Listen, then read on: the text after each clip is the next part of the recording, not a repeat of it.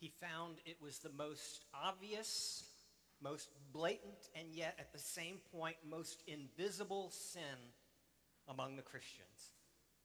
When Andrew Murray began surveying Reformed pastors in 19th century South Africa, he found that they spent hours every week preparing their sermons. They were reading theology, they were teaching the Bible, they were living outwardly respectable lives in the eyes of their parishioners. But the secret sin that Murray only discovered by asking was prayerlessness.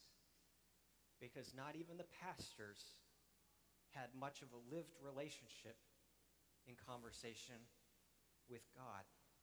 They had missed the heart of prayer. What about you?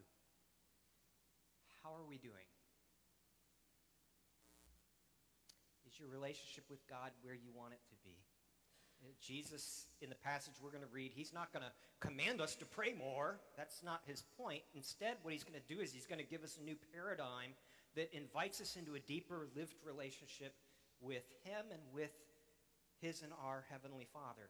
Uh, Jesus teaches us here about the heart of prayer. We're going to look at, at Luke chapter 11, the first 13 verses. This is the gospel of God. One day, Jesus was praying in a certain place. And when he finished, one of his disciples said to him, Lord, teach us to pray, just as John taught his disciples.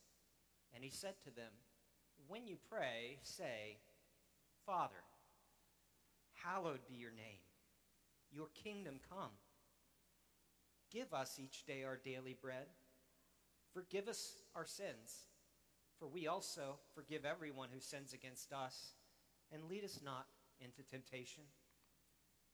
Then he said to them, Suppose one of you has a friend, and he goes to him at midnight and he says, Friend, let, lend me three loaves of bread because a friend of mine on a journey has come to me and I have nothing to set before him. Then the one inside answers, Don't bother me. The door is already locked. My children are in bed. I can't get up and give you anything. I tell you, Jesus says, though he will not get up and give him the bread because he is his friend, yet because of the man's boldness, he actually will get up and give him as much as he needs. So I say to you, ask, and it will be given to you. Seek, and you will find. Knock, and the door will be opened to you.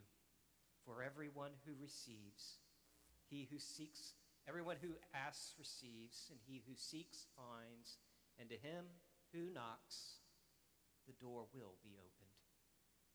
Which of you fathers, if your son asks for a fish, will give him a snake instead? Or if he asks for an egg, will give him a scorpion? If you then, though you are evil, know how to give good gifts to your children, how much more will your Father in heaven give the Holy Spirit to those who ask him? What do we see here? What's Jesus trying to tell us? Jesus is saying here that I want you to have a relationship with my Father. And in a relationship, you have conversations. He said to them, when you pray. It wasn't a question of if you pray. They were purchased as disciples into a relationship with the Father, and that relationship was the point of it all. In a relationship, you have conversations. Uh, it's the whole point of it all. That, that that's the purpose for which Jesus died to save you, not so that you can someday go to heaven, though that is definitely part of the deal. Uh, the purpose is that you can have a restored relationship with God. Uh, that, that a restored relationship is, is something that begins in this life already speaking to him and, and hearing from him in his word and by his spirit and being in communion with him and doing it on purpose because you love him, because you have come to love him, because he has loved you first. That love is finally sunk in. And so you can cry out, Our Father, literally, Abba, Daddy hear my prayer. You know, God is aware of it when you are praying to him. And he wants that daily, hour by hour, give and take throughout the day. He wants to hear you speaking to him. Uh, he wants the relationship. Uh, you say, Greg, God seems really distant to me. I don't know if I can pray. Well, that seems like actually a really good anxiety to get you started talking to God. Uh, what does it actually look like? Well, what could look something like this? Uh, God, I know it says in the Bible that you're my father, but the reality is that you seem really, really distant to me. And I'm not even sure at times whether you're real. I don't even know if I'm sure I'm a Christian, but I, I want to be. And so I don't know what to do with this, Father, but I pray that you'll actually do something in me because I need you. Now, don't write that down and do that as a formal thing. What that is doing is channeling a real issue and processing it with God. Jesus is saying, I want you to have a relationship with my Father, and in a relationship, you have conversations. You have conversations and you remember the other person's priorities. You know, a relationship that's all about you isn't really a relationship. And so he tells us to pray, Father, hallowed be your name, your kingdom come. Literally, Father, may your name be treated as something holy, and may your kingdom come in all its saving power. You're making these a priority because it's what's on God's heart. It's his priority that you have this relationship. And so you want his name, you want his person to be treated with respect, to be hallowed. You, you, you, when you're in a relationship, you want your partner to be respected. You want their name to be treated as something holy. And you, you want their priorities to become priorities for you too. In a relationship, you talk to each other and you, you make their priorities your priorities and, and you don't hide in a relationship. You don't hide behind a mask. You don't pretend. You don't fake it. Uh, if you've done something to hurt your partner, you, you tell them. That's called confession. And, and, and you get forgiveness and you work on restoration and moving forward. Jesus says, when you pray, pray, forgive us our sins, because that's what you do in a relationship. And, and he specifies, for we also forgive everyone who sins against us because you've been washed. If you've been washed of all your sins, sins, massive sins against a holy God, an infinite, righteous, just God. You know, whatever somebody's done to you, whatever somebody's done to me, can be very painful, but is small compared to a crime against God himself. And as those of us who are continually committing the greatest sin by breaking the greatest commandment by loving God with less than all of our heart, mind, soul, and strength, moment by moment, 24 7, we're kind of in a position where we're not in a position to judge anybody but ourselves. But we can go to God and, and, and be honest about our brokenness and our sins. And not the, oh, Father, I didn't mean to do it. You did it. You meant to do it you know, I'm not that kind of person. Yes, you are. You, did you, I am too. That's, that's why we have to forgive our sins. That's why we have to go to God in a relationship and say, I'm sorry. And for the follower of Jesus, you know, we know we're going to fall. We know we're going to blow it at some point. We know at some point we're going to face a temptation and we're going to fall flat on our faces and regret it. And so he says to pray, Lord, lead us not into temptation. Literally, the, the, the request is, Lord, do not lead us to the place of testing, where your faith will be tested to see in a crucible of pain and suffering or difficulty and temptation to see whether or not you'll stand up. Jesus is saying, it's okay. In fact, I want you to pray to my Father and say, Lord, don't take me to that spot. Don't test me. I might fail. It's a conversation depending upon him. Because in a relationship, you have a conversation. In a relationship, you prioritize your partner's concerns. In a relationship, you don't hide or lie about your sin. And in a relationship, you lean on the other for help in walking with God. That's what a relationship looks like. You talk. You value their concerns. You don't hide. You lean on them for support. Jesus is saying, I want you to have that kind of relationship with my Father in heaven, and he's promising you that it is possible. It has been purchased for you. It is already there. You just have to lean into it. I want you to have a relationship with my Father, and that and that's going to mean depending on him for everything through prayer. Uh, notice how the parable Jesus says right after he gives us this prayer, he tells a parable about prayer. Uh, and, and I want you to notice how the prayer specifically is channeled by anxiety. Notice the situation. You know, it's the story is this guy, he's it's the middle of the night and and you know, college buddies suddenly show up or somebody and it's the middle of the night and he has no food and you think, "Oh, that's all right. Order Domino's." There is no Domino's. In fact, there are no grocery stores. You have to make food. And he has nothing with which to make food. And, and so he, he, he and, and, and besides, you can't go out safely at night because you'll, you'll get robbed or hurt or worse. Uh, you know, there's no lighting. Uh, so he's kind of stuck because the ancient laws of hospitality are that he must provide food for his guests. To have any integrity as a, as a man or a woman in the ancient Near East, if you had guests, you had to feed them. And they were hungry, and it was midnight. In other words, he was in an impossible bind for which there was no solution at hand he would have been filled with anxiety by definition. That's why he's going out in a panic to his next door neighbor, banging on the door, waking up the whole family. These were one room houses typically. Uh, waking him up and he's, he's saying, I, I, I'm in a bind. I can't fix this. It's impossible and, and I need some food. And Jesus says he's not going to do it because he's his friend. But he's going to do it because the boldness with which he was asking because he was channeling his anxiety toward intercession. And that's how prayer works. It, it stems from, from our lack of control. Uh, you know, anxiety is almost always God calling us to reconnect with him because we don't have control. Our control is an illusion. We spend our lives trying to create control, but then a storm goes through and we lose everything, or, or, or, or you know, some situation happens and suddenly everything's done. Everything's different. Uh, you know, we don't have that much control. And when we're praying, instead of, you know, if we let anxiety and fear take over, uh, turning ourselves inward on our own resources, then what it looks like is just out of control anxiety, fear, uh, frustration, anger, uh, uh, you know, just, it, it devours you. Uh, like one guy says it's like, you know, severed power lines flying about, blasting everything they touch, you know, because anxiety wants to be in control and we're not in control. It does not have the resources, but it is a call to, to speak to the one who does have the resources, who is in control, uh, because without God, anxiety gets, gets out of control. And so anxiety is God calling us to prayer, into relationship. Scripture makes this connection in multiple places. You know, Philippians uh, 4 was the first passage uh, I remember as a young Christian uh, memorizing.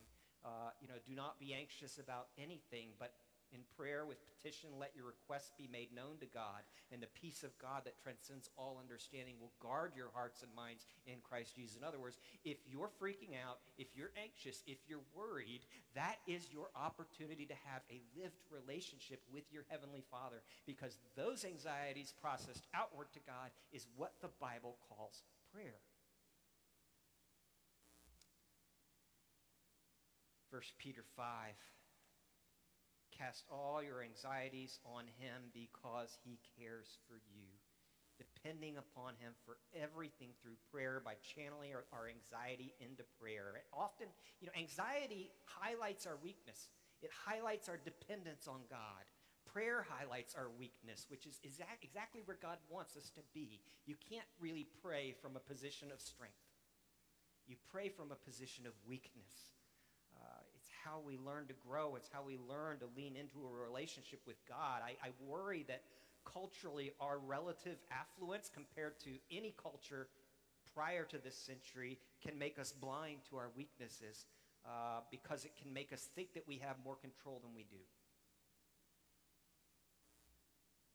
And it masks our anxieties so that we don't pray. It's like Bart Simpson saying, God, we paid for all this food ourselves, so thanks for nothing. And yet, when there's no food to be purchased, uh, no amount of money can buy food that doesn't exist. I mean, I would hope that COVID taught us one thing, which is how incredibly fragile the foundations of civilization are, and how very quickly and easily supply chains can get all messed up and the logistics crashes. And in a globalized society, that means people go hungry in parts of the world. Um, if I think I can handle my own life, I don't need God. So I won't turn to him. Uh, but I'm not in control. I can't make things happen. And I'm keenly aware that I do not have the resources to face what may lie ahead of me. I'm bringing my weakness to my Father who loves me, and I'm trusting him to answer. And, and that's, that's when you can also get a whole bunch of other people praying as well. Uh, but, but what do I lose if I submit my life and my future to God in prayer with an, as an open book? Just, Lord, whatever you want to write for my future, I know you've already planned it, but whatever you think is best for me, I will do it. I need you to show me. What do you, what do you lose if you do that? If you offer yourself up for true relationship dependent upon God in your weakness, relying on his strength to do things that are outside of your ability to accomplish without God. What you lose is your control. You lose your independence. You lose your sense that you're the master of your own destiny. But what do we gain? We gain a relationship with, with our Father, a relationship with one who lives in a high and holy place, who, who, who, who, who moment by moment sustains a billion stars in a million galaxies, a billion light years away, and yet is also with him who is of a humble and contrite heart.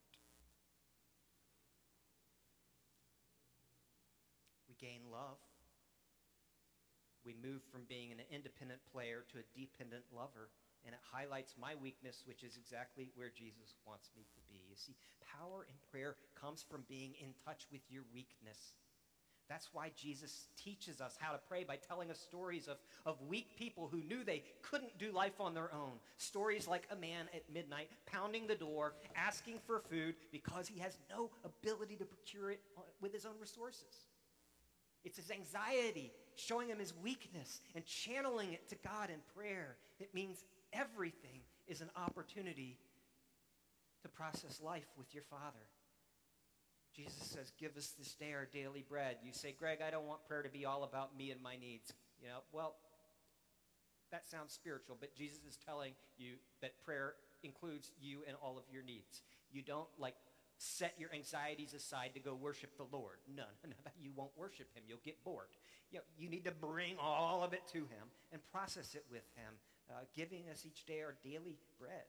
Uh, it means everyday needs, things you worry about, the kids, the parents, the car, the, the, the, the, the classroom, the workspace, the relationships, the, the, the, and also God's priorities, his kingdom and his name.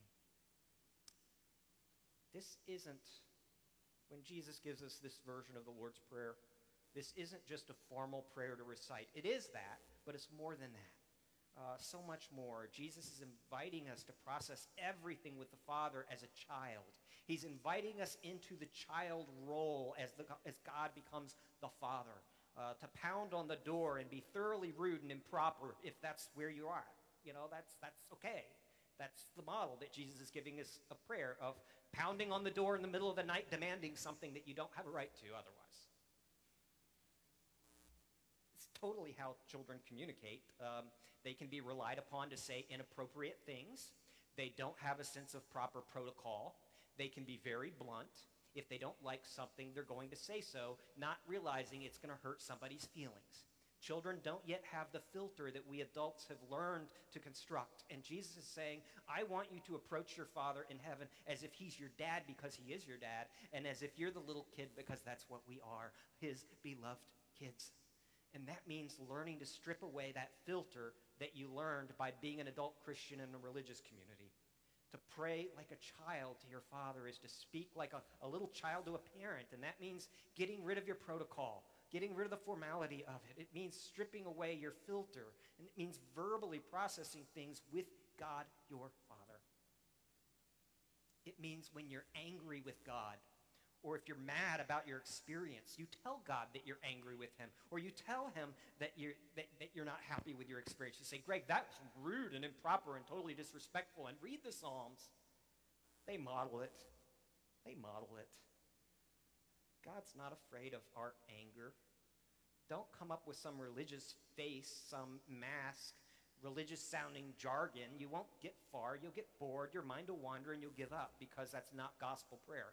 Prayer, Jesus says, is approaching your father as if you're a little kid, as if you're his baby boy or his baby girl, as if, you know, as if you're his child because you are.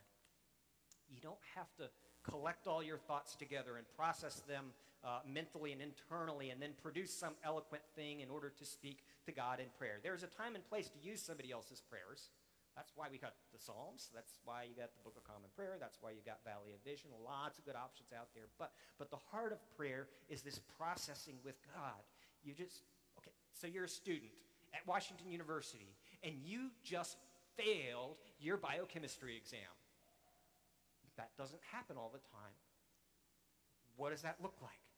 Well, you're going to feel anxiety about that. You're going to be freaking out, worried about whether you're going to get fail the course, whether that's going to, you know, destroy your major, whether you're not going to get into grad school now, whether everybody's going to know that you failed it. And so you've got all these things. God, I didn't want to fail this. God, other people are going to be thinking I'm an idiot. God, what's this going to do for my career, for my future, for grad school, for, for the class? Lord, I'm, I'm freaking out. I don't know what to do with it, but you do, Lord. You're in charge, and you're my father, and you promise to take care of me. And so I'm going to trust you. Show me what I can do.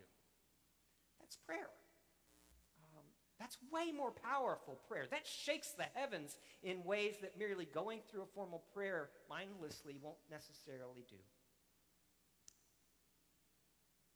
It's praying to God as if he really is your father and as if you really and as if you really are loved by him, cared for by him. He sees you and he knows when you are praying. It means you're the child we don't expect children to bring formal, eloquent, prepared requests in triplicate. We just want them to cry out to us when they're hurting. And if you would turn to God every time you feel bad or surprised or sad or worried and process that verbally out loud with God, you would grow in such a, a, a depth of relationship and dependence upon God. And you would long to pray. It would become your second language. Indeed, it might become your first. That's what Jesus means when he says to, to pray, saying, Father. That's what Paul means when he says that the Spirit of God, by the Spirit of God, we cry out, Abba, Father, Daddy. The Psalms talk about crying out to God because that's what children do. Children cry out when they're in pain. Children cry out when they're sad. Children cry out when they're hungry. Children ask for everything they want. They say what they mean. They mean what they say. They're not trying to figure out what you want to hear in order to please you, at least not until they've learned to do that. And they ask constantly. They have no sensitivity toward whether or not it's an appropriate thing to ask for. Doesn't cross their mind. They ask because they think they need it. And so you have to learn to become like children again before we can truly learn to pray to our Father as his kids. Learn to be that five-year-old crying out to daddy when your toy train breaks down. Unlearn the adult filtering. Unlearn all of the structure. Stop being grown-ups and let yourself be the child and learn to cry into the arms of your Father in heaven. And you'll find that as you start talking to God, and processing. And it's interesting, St. Augustine, uh, at the end of the fourth century, he, he came across a group of Christians who prayed silently, and it completely freaked him out. It was the weirdest thing he had ever seen in his life because everybody prayed out loud. Um, and, and I've taken up that myself. You know, if you're ever at my place, you're going to hear me talk to God. Uh, all day long. uh, sometimes very eloquently and sometimes very frustrated. Um, but, uh, you know, if you start talking to God that way, then it's true. In five minutes, you will find that you're talking about a completely different subject. And that's okay, because that's how conversations actually work. They, they bounce around. You're talking about this, then you're talking about that, and there are lulls and times when you're not talking. And, and it's the way conversation works when there are actually two people in a conversation. Um, approaching God as your father means talking to him the way a child would talk in a normal conversation. And that means it's okay to be disorganized and inconsistent. It means it's okay to be brief. Jesus said, do, do not think that God hears you because of your lengthy prayers. He, he zeroes in on the legalism of prayer as it was practiced by the Pharisees. Um, God just wants you processing life with him. Paul Miller talks about praying like a child. He says, private personal prayer is one of the last great bastions of legalism. That's why it's so hard for some of you to do it. In order to pray like a child, you might need to unlearn the non personal, non real praying that you've been taught. Why is it so important to come to God just as you are? If you don't, then you're artificial and unreal, just like the Pharisees. Rarely did they tell Jesus directly what they were thinking. Jesus accused them of being hypocrites, of being masked actors with two faces. They weren't real, nor did they like little children.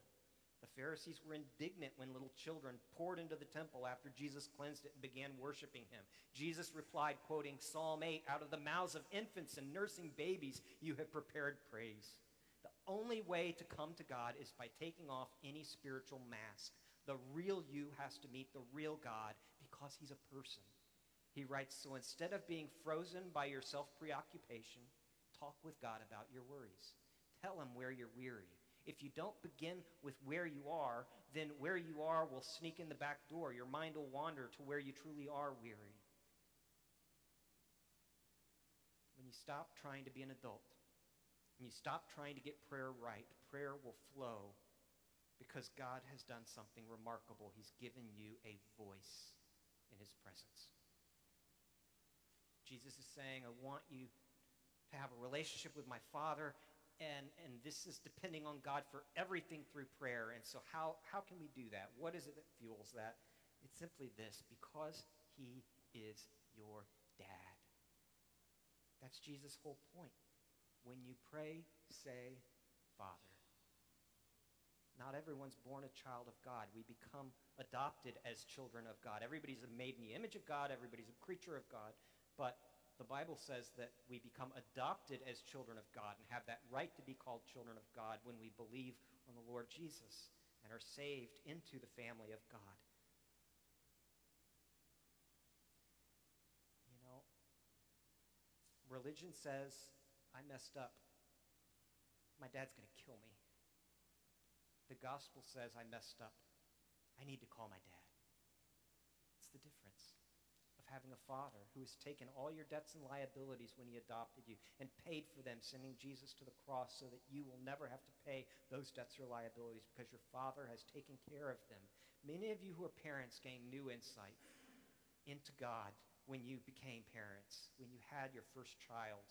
A little child comes crying to you with a skinned knee and a bloody knee, and you don't lecture them about what a little cut it is. You don't tell them to shut up. You don't tell them it's just a flesh wound. You smack a, you don't just say, smack a band-aid on it. No, you, you don't rebuke them and tell them to grow up.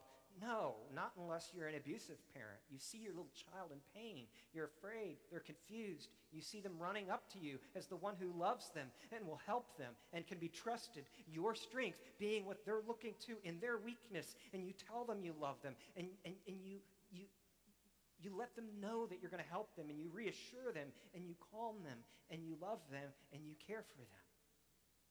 Jesus says, Which of you fathers, if your son asks for a fish, is going to give us a snake? Or if he asks for an egg, you're going to give him a poisonous, venomous scorpion?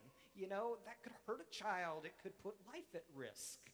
Uh, I remember years ago reading an account of, uh, it was Raghad and Rana Hussein. They were the two adult daughters of the uh, murderous dictator of Iraq, Saddam Hussein. Saddam Hussein gassed his own people with poison gas. He invaded Iran, killing millions. He uh, brutalized his own people with a police state. He was a terrifying man, and his sons were terrifying men, and yet Raghad and Rana describe him as the most wonderful dad to them.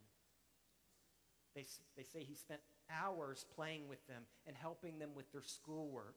Uh, Raghad says he was a very good father, loving. He had such a big heart. And, and, and, and Rana, the younger one, said he had so many feelings and he was very tender with all of us. Usually, a daughter is close to her mother in Arab culture, but we would usually go to him because he was our daddy, he was our friend. These were the only people in the entire Republic of Iraq who could walk into Saddam Hussein's bedchamber at 1.30 in the morning, tap him on the, the, the, shoulder and say, Daddy, I need a glass of water. Anybody else doing that would have been executed. But he was their dad. And Jesus says, If you then, though you are evil, know how to give good gifts to your children, how much more will your Father in heaven give the Holy Spirit to those who ask him? Do you honestly think God the Father is that much worse than Saddam Hussein that he would not love his very own children? Your Father in heaven is your dad. He delights in you. And besides, he promises. Jesus says, I say to you, ask and it will be given. Seek, you find. Knock, the door is opened. Everyone who asks receives. Those who seek find. To those who knock, the door will be opened because you have a Father who loves to give good gifts to his children. And Jesus wants us to err on the side of asking too much because he knows that in our legalism we'll tend to get timid or fearful or, or, or, or we'll just give up because we figure that God doesn't really care about us. And so Jesus is saying, I want you to go crazy. I want you to ask and, and, and, and, and, and, and, and in particular ask for the Holy Spirit to flow through you, asking for the things God wants for you as well as what you need because he's your Father and he loves you got a slide here. Can I get that first slide?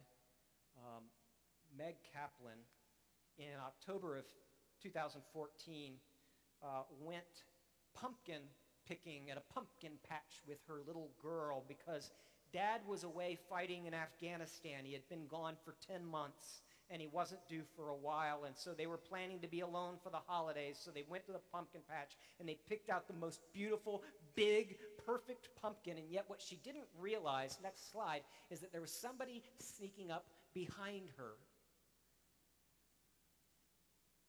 And she has no idea. Let's get the next slide. When she sees him, she's in shock. She, she yells, Daddy!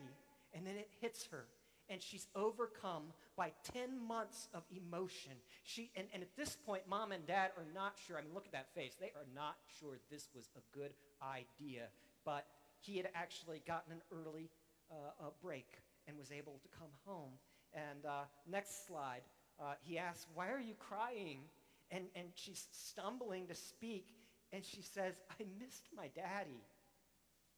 She didn't realize how much she missed her father the joy erupts as she realizes he's staying.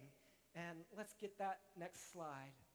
Uh, when you picture God as your father, the Bible nowhere tells you to picture an old man with a beard on a throne with thunderbolts. That's Zeus. He tells you, rather, what Jesus is telling you is that's what I want you to picture. You're the little girl and God is your Father, and He delights in you. God is not absent. He's not distant. He's not aloof. He's your daddy. And that's the heart of prayer, a lived relationship with dad. Let's pray.